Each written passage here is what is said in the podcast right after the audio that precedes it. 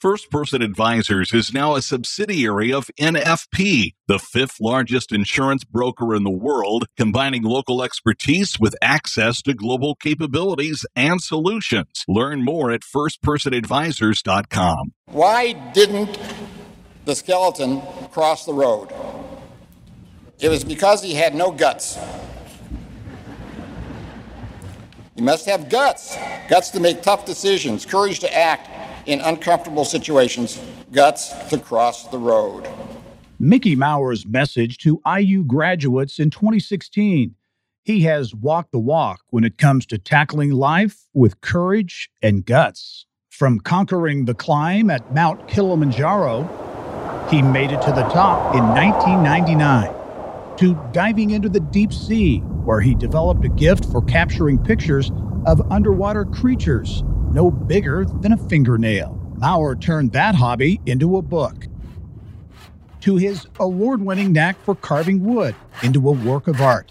He won a blue ribbon at the Indiana State Fair for his woodworking skills. We're just scratching the surface on this one of a kind Hoosier leader, a man who approaches life with gusto, tenacity, drive, guts, and courage. An unforgettable conversation with Indianapolis businessman, philanthropist, and civic leader Mickey Maurer. my guest this week on the Business and Beyond podcast.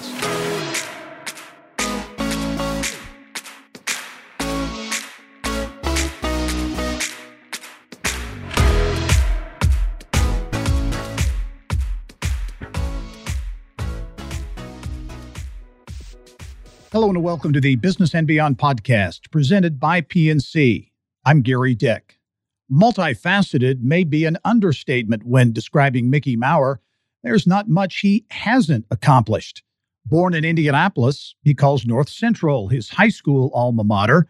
The lure of the mountains called him west, where he graduated from the University of Colorado with a degree in accounting. Mickey returned home and earned a law degree from the IU School of Law in Bloomington now renamed in his honor the Michael Maurer School of Law at Indiana University. He practiced law for about 20 years, then got into cable TV, radio, banking, public service. Now currently holds the title of chair of IBJ Media Corporation, the parent of Inside Indiana Business. And it gives me a great deal of pleasure to welcome Michael S.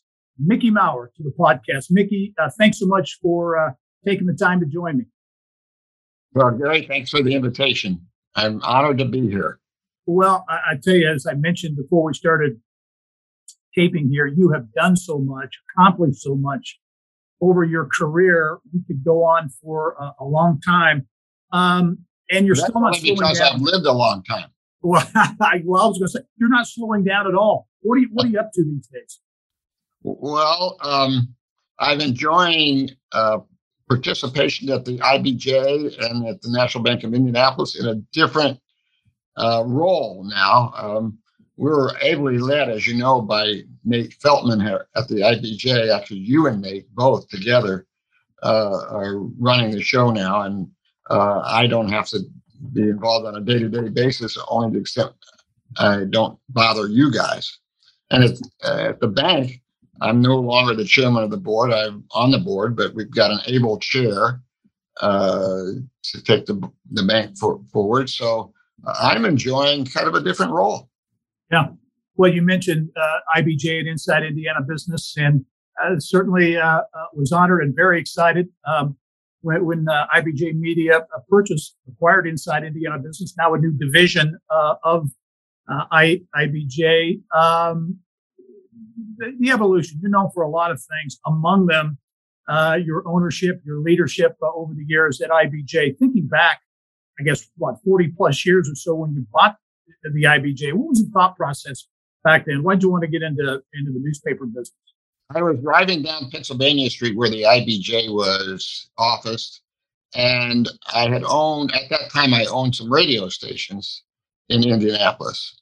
And I got this great idea that I would buy the IBJ, that I would um, let all the salespeople go and all the back office go, and I combine it with the radio stations.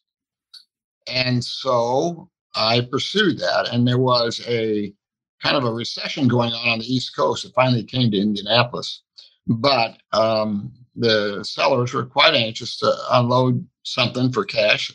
And so I was able to close that transaction. And then when I approached, uh, uh, this is a classic example of bad business decision making. But when I approached our folks at the radio station, they said, Are you crazy? We're not selling print. We've been selling against print our whole careers. and they mutinied. So that idea didn't work. And, the, and then, Gary, uh, the recession I mentioned finally hit the Midwest, and the IBJ didn't perform anywhere near up to the projections that I was furnished. So we started off uh, um, with a bit of a challenge. Yeah. But that's how it went a bad business decision. Um, I can count a number of successes uh, that I've had over the years due to bad business decisions in the beginning. Yeah. Did you, so the early days were, were tough uh, at the IBJ, IBJ. Did you think about selling or getting out of it, or did? Oh, did never. Feel, yeah, never, Gary, because I was introduced to a number of very bright, curious people, particularly in our newsroom, that were a joy to work with. Uh, it's a thrill to be in your business, and you know that because you're in that business. There's a saying never fall in love with your business. I fell in love with the IBJ. Interesting. What What do you think, Mickey, about the state of media today? Uh, when I say you know, local media, so much is now corporate owned uh, media on the local level. That's one of the things that that excites me about uh, partnership with IBJ is having a local ownership uh, in media. Your take on kind of the landscape now, because virtually everything seems like it's you know kind of out of state corporate ownership. Yes, and we've resisted that. We've had overtures, of course. There's some bigger chains around uh, that want to include Indianapolis because Indianapolis is normally the award winner at these conventions. We do a good job. Uh, we spend more money, more of our resources to create a better product. It's not corporate, um, but nonetheless, um, we're we're known for doing a good job, and uh, we're at, at one point when things were, and it probably will be soon again when things are a little more fluid. Uh, people will want to buy the IBJ, and I'm getting old, and so it might be appropriate time. But um, my partner, who I went to high school with, Bob Schloss, and I talked about it, and he said maybe we ought to think about selling uh, and answering some of these inquiries. And you know what we decided? We decided, and, and this, don't tell anybody, okay? Okay. between the two of us. Scout's honor, yes. Yeah. Because it sounds kind of egotistical, but we decided that we had something special, kind of a community asset rather than just a business. And, and we've been in a, lot, in a number of businesses, but this was unique. And we thought, we can't sell this to just anybody that comes along because we need to protect this asset to benefit the community. And given the state of journalism in our city, and I won't go into any detail over that. So we made a conscious decision to interest people who would be good caretakers for this asset. And that's how we sourced Nate. Mm-hmm. Yeah. A former Secretary of Commerce, as you were, uh, first secretaries of, of, Commerce. What you've done so many things, and civic engagement I know is very important to you. But as you look back on, on your service as Secretary of Commerce in the Daniels administration, and you did that for one dollar a year in salary, right? I was paid. He wrote me a check. one dollar. One dollar he said it was a close call whether he, I should be paid that year, but he, they decided that they'd pay me. So he did send me a dollar, a check for a buck. What what what prompted you to serve in that role? Because uh, it's certainly not a ceremonial role. It's a very important role and a a, a lot of hard work, a lot of travel, a lot of, lot of stuff went into it. What prompted you to do that? Well, at the time, um, Mitch Daniels was running for governor like most candidates, he approached me and asked me would I make a contribution to his campaign. And uh, I had just sold those radio stations we were just talking about. And, and I thought for an unconscionable amount of money, uh, frankly, I thought more than they were worth, And so I I'm feeling pretty good about what I've been able to achieve with the help of our community and how how great uh, uh, the environment was for people like me to start something and to finish it with a good profit. And so I told our candidate, Mitch Daniels, I said, I was thinking maybe something more because I feel a strong obligation to give back to the community that just made it possible for me to bank all this uh, money. And so I thought, how about if I serve your administration for a dollar a year? And uh, he thought that was a terrific idea. Now I did I did make a pretty significant cash contribution to the campaign. He was careful to note that I should do that as well. so we did. And uh, after the election, he contacted me, and I went to his campaign office. And um, he said, I've been thinking a lot about this, and uh, I want you to participate with me in, in my administration. And we've got this agency that's in big trouble. It's uh, so. How about you taking over the Bureau of Motor Vehicles? Oh. And when I heard that, I looked for a window to jump out of. At that point, I was willing to do anything he asked but that. So we decided on commerce. Yeah.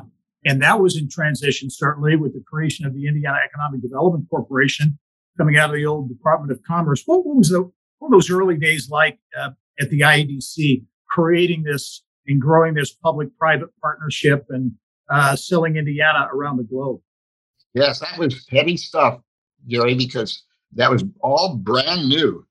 And um, we did have a, a commerce department, but we stocked the IEDC with not political appointees so much, but as real business people, guys who ex Lilly people, guys with MBAs, um, and we operated it like a business with the direction of the governor. He said, uh, "This is a quasi business, you run it like a business." And um, I did, just like a business, at the speed of business, not at the speed of government there was a time when the governor, probably a good decision, decided to freeze salaries for his all his employees uh, with the state of Indiana, and um, I didn't follow that suggestion. I gave our people uh, deserved raises. Before we did this all, the Commerce Department had a pretty high turnover. People would come to the Commerce Department and put their time in and get a nice offer from somewhere else, and away they'd go um, because they were pretty much underpaid for one thing. So I gave our people raises when the guy who ran the budget system for state of Indiana under Mitch called and was ranting about this, that I defied the order. I reminded him that Mitch Daniels said, run it like a business. And businesses uh, to run smoothly must give their people raises and recognition in, in a financial manner. And when uh, that message was relayed to the governor, the governor said, Yeah, that's what I told him. So, okay, he can do it. And I did it. Fast forward to today, uh, Mickey, what's your t- take on the state of Indiana in terms of how it's positioned, the economy, and as, as the governor and others go around selling the state? Certainly a lot of positives, but challenges as well. You think back to your service as Secretary of Commerce now to today, what, what, what's your take? What, what's the biggest challenge maybe facing, in your view, facing Indiana in the uh, the global marketplace? Well, we did participate in the global marketplace, and we were in Japan on more than one occasion, and in Paris, and in Korea, South Korea. Uh, so we were we were doing what we thought uh, we were supposed to do, and we were very proud of the fact that we had outperformed, significantly outperformed our predecessors. But uh, today, I think that the guys that are doing it downtown now, every bit as good as we were. And the opportunity for Indiana in the world marketplace is every bit as good as it was. Uh, I'm optimistic uh, about Indiana. Uh, Mitch used to say we've created a, we're going to create and did a good sound sandbox in which to play. Right. You yep. probably heard him say that. Yeah. But we do have a good sandbox, including our tax system and our regulation system. And so it's not so difficult to sell Indiana. Yeah, yeah. Your business success, well documented, cable television, publishing, broadcasting, real estate. You got an accounting degree at the University of Colorado. So going into college, maybe coming out of college, did you think you were going to be an accountant? No, because my father, who grew up in the Depression, and I was the oldest dutiful child, said he wanted to be a lawyer and didn't have an opportunity. I was going to be the lawyer. Ah. So I, being the kind of child that wanted to please his mother and father, I went directly to law school. And I graduated law school and I went into law as a tax lawyer. And then um, for, for a big firm in New York, which all tax and very sophisticated. Uh, coming back here, I worked for a real estate developer for a year and then opened up my own shop, hung out my own shingle, as they say, expecting people to bring me the kind of sophisticated tax work that I was trained for. And I didn't get any of that because who would give a 20 some year old kid, one person law firm, anything that resembled high level tax work? I didn't get it. So I, I didn't uh, pursue that that specialty. So you got into business. What what what kind of was that that spark or that? Uh, that well, I always wanted to. I always it was in my mind that I always wanted to be an entrepreneur. But remember, uh, I was at that time married and and uh, having a kid on the way and all that. I couldn't afford to just strike out in business. I had no capital, and I had to practice law, and I did for 20 years and that put food on the table and paid the mortgage. But all in the back of my mind, I'm not a lawyer. I'm I'm a business person, and um, again, something just between the two of us. Two of us. Don't tell anybody that's okay. listening. I wasn't that good of a lawyer.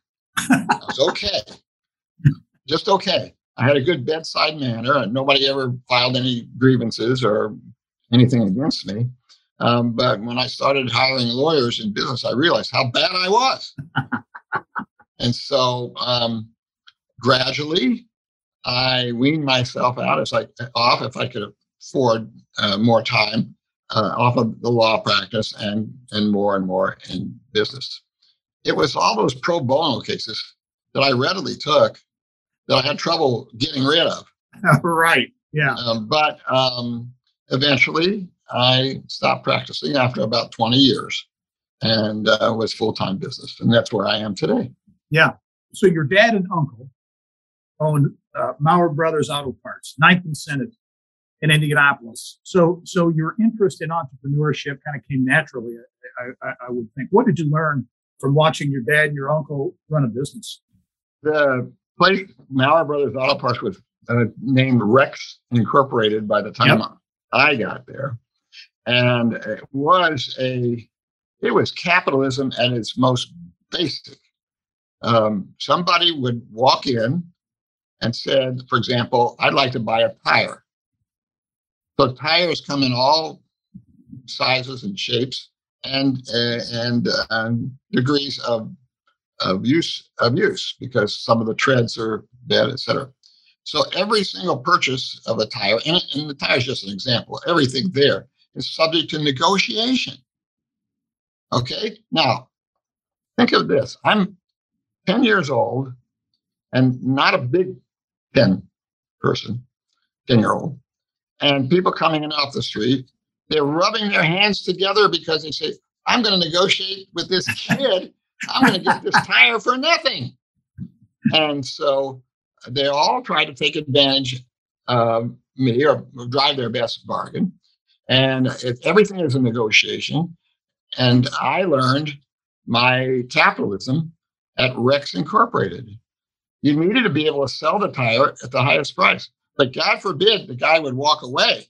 You ended up with that darn tire.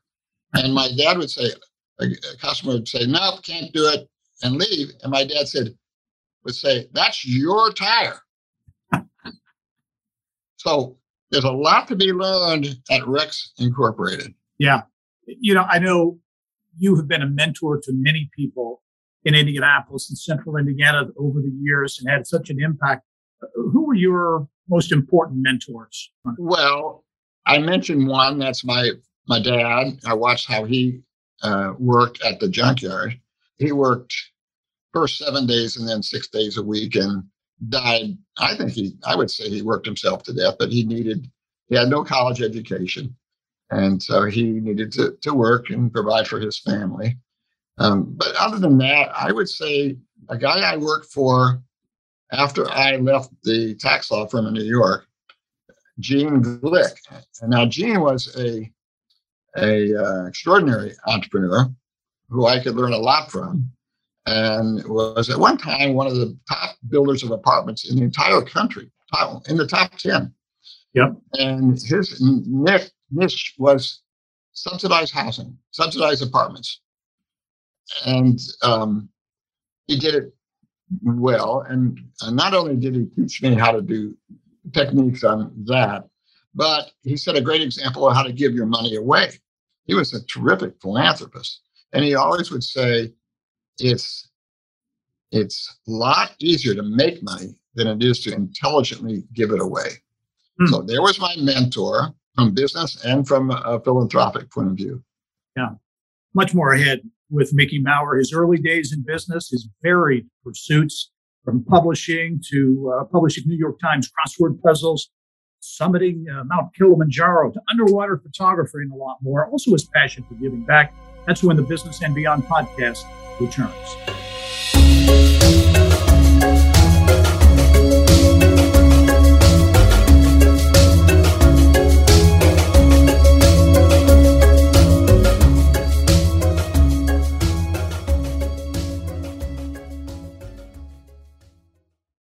Person Advisors is now a subsidiary of National Financial Partners, the fifth largest insurance broker and consultant in the world. Develop your total reward strategies all in one place with the combination of First Person's local expertise and NFP's global resources and integrated solutions. Learn more at firstpersonadvisors.com. Welcome back to the Business and Beyond podcast presented by PNC. My guest this week is noted business uh, executive, business owner, philanthropist, community leader, Mickey Maurer. Mickey, you're an Indianapolis guy. You grew up uh, in Indianapolis, North Central High School. What, what was growing up for you uh, in Indianapolis uh, years ago? I um, enjoyed it very much. I think Indianapolis is a great place to grow up. And, and so much so that when I decided I wanted to get married, I was living in New York and I wanted to get married and have kids of my own. And I thought, I'm going back to Indianapolis. Yeah. I couldn't wait to leave, but I at that point I couldn't wait to get back because this is a wonderful place. That's why it was so easy for me as the Secretary of Commerce to sell Indianapolis. I believed it. Yeah. So growing up for me in the in the fifties, I graduated from North Central in 1960 was a great time. In fact, we had this slogan, and I didn't I didn't come up with it. Uh, it was beer, wine, gin, and whiskey. We're the class of 1960. but you know, Gary, I never had a sip of beer, wine, gin, or whiskey in high school. I don't know really? why I, I adopted that slogan that everybody else was saying, but it wasn't me at the time for sure. That's good. Now, you went to the University of Colorado uh, undergrad degree in accounting. What led you to uh, go to school in Colorado? Well, this is going to be one of those tales that you probably won't believe entirely, but uh, no one in my family had gone to college. My dad never got a chance. And so we didn't talk about that. I had a good record at North Central, but we just never talked about going to college. And my friends, fellow juniors and seniors at high school were talking about it. And I thought, well, maybe I better go to, to college somewhere. So in the library, there was a few brochures on a shelf. One was a guy skiing down a mountain. And I looked at it and I said, I'll take that one. oh, that's great. And yeah. that's the only school I applied to, University of Colorado. Really?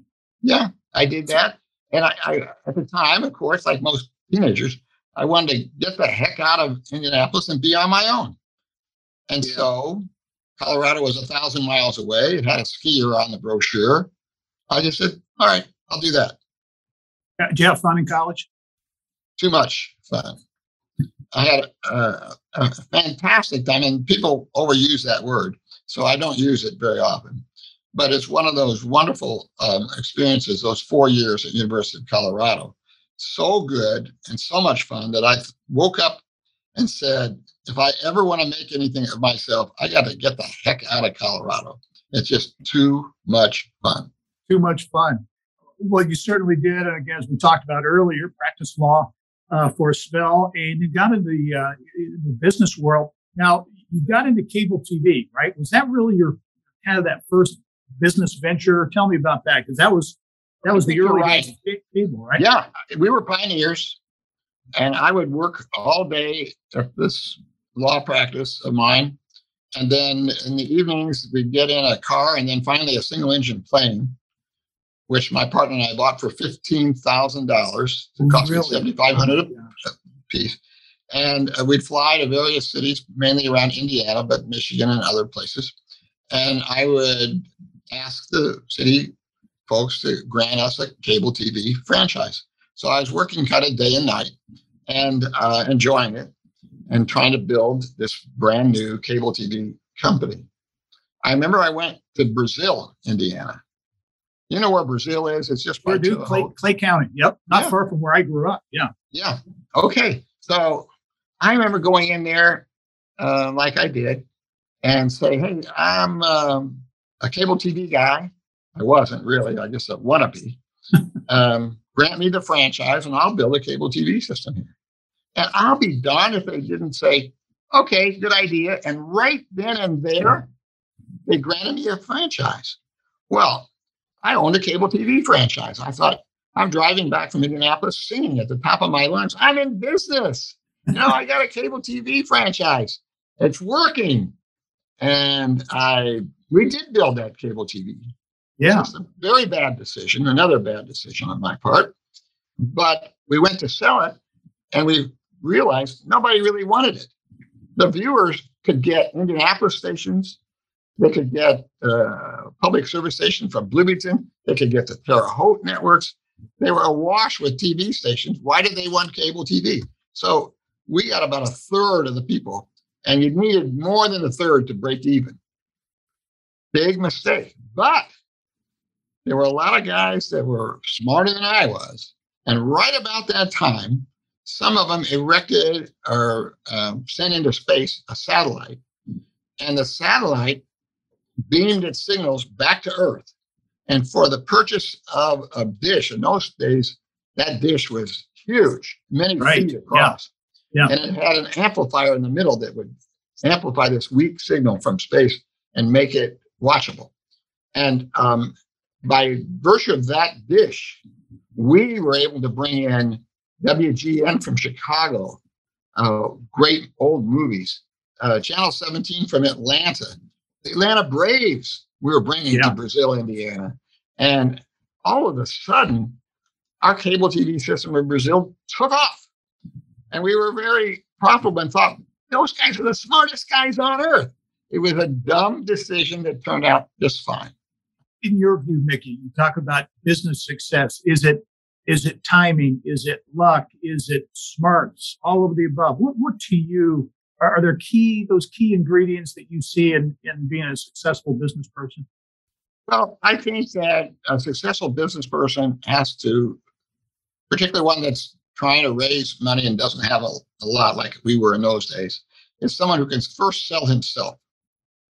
So if you're asking somebody to, to work with you, invest with you, be a customer, be an employee, be a partner, all that, um, you got to start by saying, "Hey, I'm the kind of guy," or trying to convince, "I'm the kind of guy you want to work with." And so, if you start with that, if you want to be successful, be able to sell it yourself. I wrote a book called 10 Essential Principles of Entrepreneurship You Never Learned in School. And I did that so that all my mistakes would be chronicled there, and other people who would read that book would not make the same mistakes. And, and, and I bring that up because in that book, there's a lot of the things that we're talking about uh, how to start a business and how to run a business. And so another piece of advice is that if you're going to be successful, believe me when I tell you that the most important element of every deal is people. People are the most important part of every deal. So when you start looking at an investment, before you look at the numbers, you ask yourself, who's involved? Um, what is that person's reputation? What is that person's track record? How collegial is that person? Can I get along? Uh, what kind of employee, partner, customer, whatever it is you're looking at, would that person be? Solve the people problem first. And that's, I think, what I've done over the years. I've made some mistakes. You you're not going to be able to judge everybody the, the way you should, but I've again made a lot of mistakes along that line, but that's an important principle. And if you're asking me about a secret for success that I can impart to you or anybody else, I say people. Yeah, great advice. Again, business interests very diverse: TV, publishing, broadcasting, banking, uh, and also movie making. Tell me about that because I and I can't remember that. Diving in, right, was a movie. Yes. Uh, tell tell me about that. Well, did you ever go to a movie, Gary, and walk out and say that was lousy? I could do better than that. Let me warn you: don't do that. We had a great time uh, making the movie, but the industry, the distribution side of the movie industry, it's well documented. It's amoral. It's uh, it's a miserable, miserable place to be. Of course, we just unknowingly just sailed right into that storm. But we we decided we were going to make a movie. I didn't know a director from a producer, and uh, we thought we can. I mean, we can do anything we want to do, and that's what an entrepreneur says. There's that little voice says, "Yes, you can. Yes, you can," uh, because being an entrepreneur is difficult. So you better have that kind of self confidence. But this, in case, was overconfidence, and that's not good. So we let it be known we were going to make a movie. We got inundated with scripts. We read a few. We found one that we thought we could work because diving in had a lot to do with divers, and the Olympic headquarters for divers was right here in Indianapolis. Right. Yeah. And we had that wonderful natatorium. And so we thought we can film this here. And um, we had a wonderful time doing that. Um, there's lots of lots of we could spend the rest of the day talking about diving in stories. But needless to say, we made a decent movie, but not a great one. Um, we got uh, three stars in Indianapolis. I remember the review in the Orlando paper, but we had a wide distribution, not wide, but we had a decent distribution. The Orlando review said, diving in goes straight to the bottom. Oh, no. Yeah. That okay, that's a that's an interesting. That's one to yeah forget. But of course, and I know I know you got some exposure on HBO and Cinemax, so so it did get some some good uh, attention. Um, on a career, Gary. Yeah, we needed a bully, a big bully to beat up our protagonist. And Janie, my wife, reminded us that hey, our plumber's grandson is six feet seven inches tall he was over the over the other day with his grandfather. He's huge. I said, "Well, get him over here." And he was got on the set. He was a bully. He did great. He beat the crap out of our our star. And somebody spotted him in our little movie, and he's been in Hollywood ever since. No kidding. Yeah, his, his name is Abe Benrubi. He's oh yeah. Open yeah. range. He was in ER a, a regular, and many other places. Uh, very interesting. Hey, you, you keep busy. Uh, you're, you're a guy who, who's very passionate about a lot of things. Uh, and so, again, so diverse. You're a publisher, contributor to the New York Times crossword puzzle. How many crossword puzzles have you submitted to the Times? Well, submitted or published are two different things. Okay. Um, I've been published uh, more than two dozen times wow. in the New York Times including three Sundays, which are the big ones.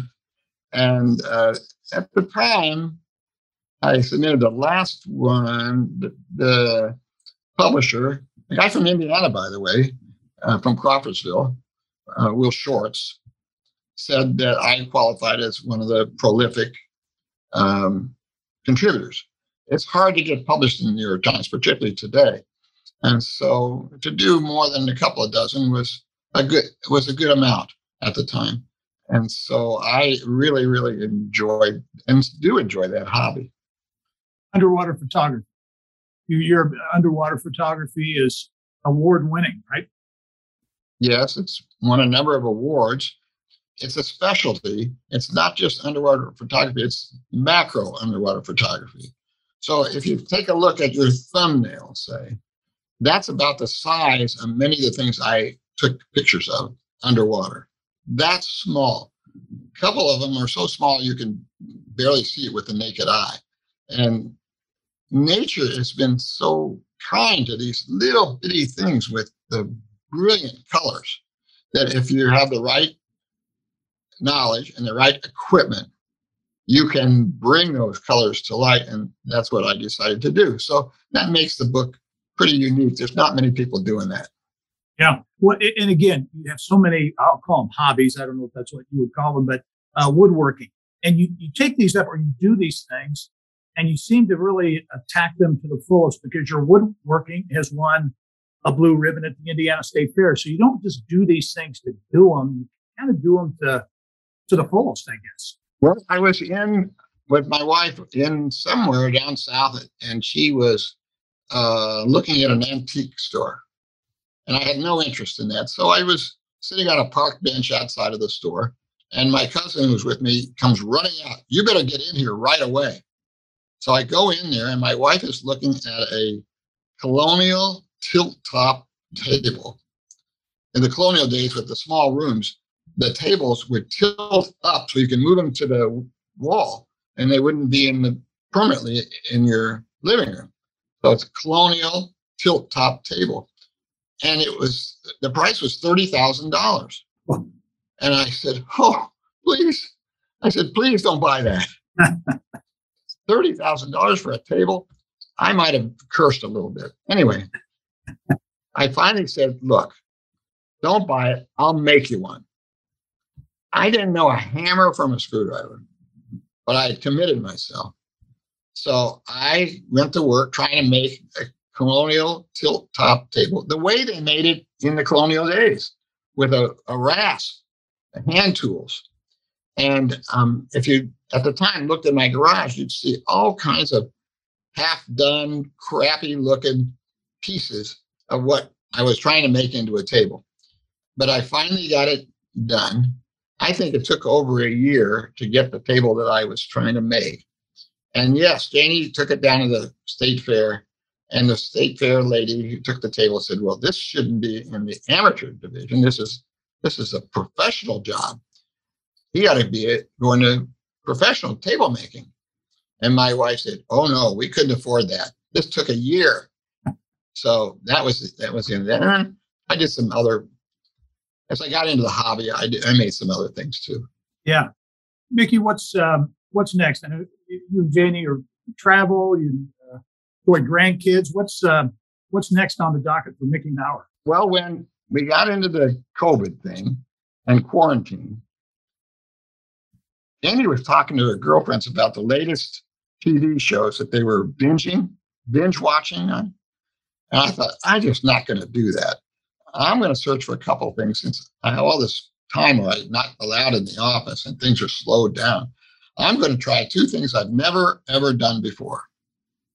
So I started sculpting and I made um, some bronzes. And I, um, you, you start with clay and then you make the clay and you take it to a foundry and the foundry turns your clay into a bronze. And so I've done three pieces of that.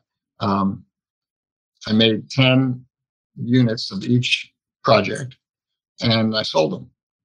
Not for a lot of money, but I didn't want to give them away because then I would maybe find they wouldn't find a home where people really wanted them. So I made people pay me something. I, I didn't make any real money on it, but anyway, they they all sold. They sold out all three, and so I I did that, and they're all praying mantises. Ah, praying mantises, in various um, iterations of a praying mantis. I had one, you know, a praying mantis has six arms and legs.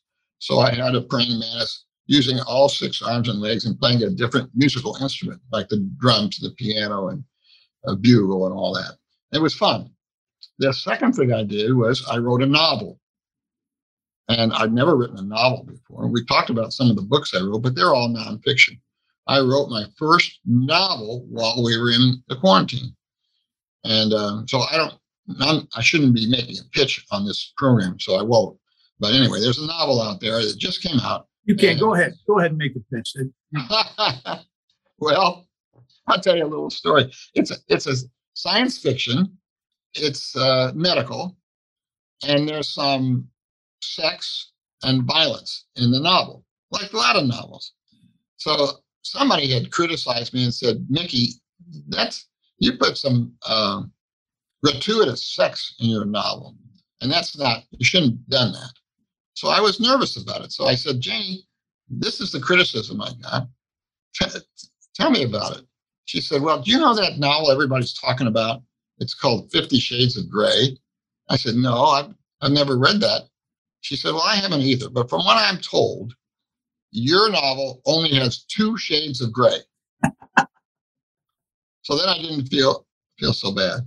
But I loved writing it, and uh, and also, if you're from central Indiana, I think you're going to like reading this more than anybody else because we talk about all kinds of things in central Indiana. Oh, wow. Okay. Like the Tabernacle Church at, uh, on 34th Street, uh, uh, Fishers, Carmel, uh, Broad Ripple. I mean, all kinds of names and all kinds of people are mentioned, but not by their real name, but easily um, fairly easy to identify. And yeah. I think you get a kick out of saying, "Oh, that was clever," you know. Yeah. And and uh, being from Indianapolis or Central Indiana, I think the book will be of extra uh, pleasure. Hey, Mickey, one thing before we go, uh, and I mentioned in the introduction, but of the many accomplishments, uh, Mount Kilimanjaro, right? You, you scaled or summited Mount Kilimanjaro. Talk about that experience training for it, doing it, the, the challenge? What, what was that like? Well, we were in Africa, and there's this mountain on the equator, and it had snow on the top. Now, can you imagine snow on the equator? It's not like the Rocky Mountains with a range. It's one mountain. It's an extinct volcano. And I looked at it and it was so fascinating. I said to Janie, I think I'd like to climb that mountain. And so when I got home, I I talked to countless friends. Most of them said, Are you nuts? but I got nine other people to come, so we're a party of 10.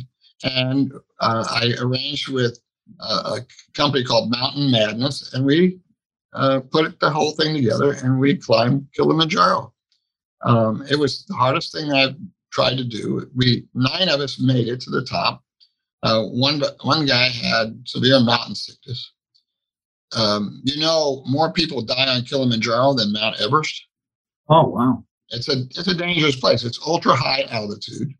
One reason is because more people try it, of course, and people who try it who shouldn't try it. Mm-hmm. And that goes to what you were talking about, getting ready.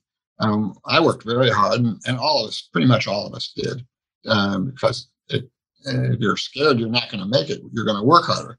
And so I did a lot of uh, running and lifting and leg work and racquetball for those energy bursts and uh, getting my body ready. And I was pretty proud of myself. There's a local guy named Dave Carter. I don't know if you know Dave. Yep, He's a sure. terrific guy. And he climbed Mount Everest. So he said to me, Mickey, I'm so proud of you. You did such a great job. You climbed Kili. And I felt, hmm, okay. I said to him, you know, since I did that, maybe I'll just try to climb Mount Everest too. I said, What's it like, Dave? Compare Everest to Kilimanjaro. Now, remember, Kilimanjaro is about the hardest thing I ever did. Dave Carter said, Well, uh, Kilimanjaro compared to Everest, Kilimanjaro is like a walk in the park. I said, Okay, my mountain climbing days are over. And that's that, yeah. That was the, that was my limit that good stuff. Well, you, uh, Mickey, have accomplished so much. We're so fortunate to have you as a Hoosier uh, because you contributed so much to the business community and so many other areas uh, that you have endeavored in. So thanks for taking a few minutes to to join us for this conversation. It's been a real pleasure on my part, and I really appreciate it. Well, welcome to our IBJ family. You're an extraordinary catch for us, and we so much appreciate the chance to work with you. And uh, from a personal point of view, I am so honored that you would think of me and invite me on your show. Thank you very much. Well, thank you, Mickey. Mickey Maurer, our guest this week on the Business and Beyond podcast, presented by PNC. It's a weekly conversation with achievers in business, sports, entertainment, and beyond. And you can download it and also with Indiana Business News 24 7 at InsideIndianaBusiness.com. I'm Gary Dick. Thanks for joining us. We'll see you next time.